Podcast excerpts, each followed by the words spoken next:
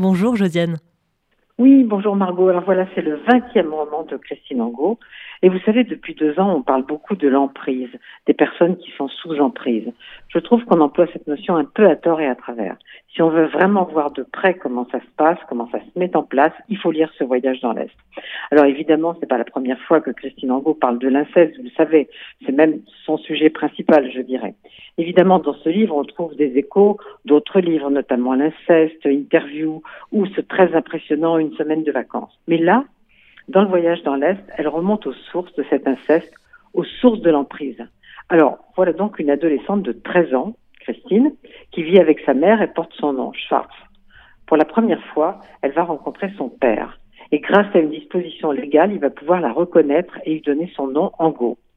Elle est à Strasbourg, dans un hôtel, et le père entre. Je vous cite. « Je n'avais jamais vu ce genre d'homme qu'à la télévision ou au cinéma. L'allure élégante et décontractée, pas de cravate, le pli du pantalon retombant sur le bout de la chaussure. Les cheveux étaient très noirs, un peu longs sur la nuque, une mèche sur le côté. Je me suis jetée dans ses bras en pleurant, la respiration hachée par les sanglots. » Donc voilà, il est élégant, il est aussi brillant, il est cultivé, il a un poste important.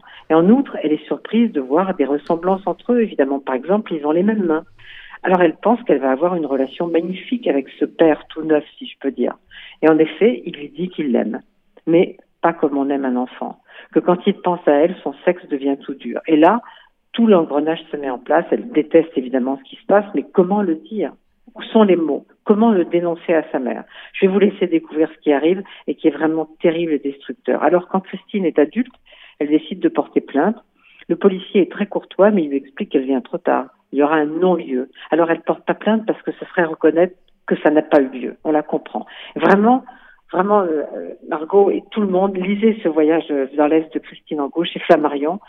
C'est un bon livre, un très bon livre, et c'est un de ses meilleurs livres. Merci, Josiane Savigno, pour ce conseil lecture. On va le lire. Je pense que c'est important en plus de le lire. Merci beaucoup. Bonne journée à vous. À vous aussi. À bientôt.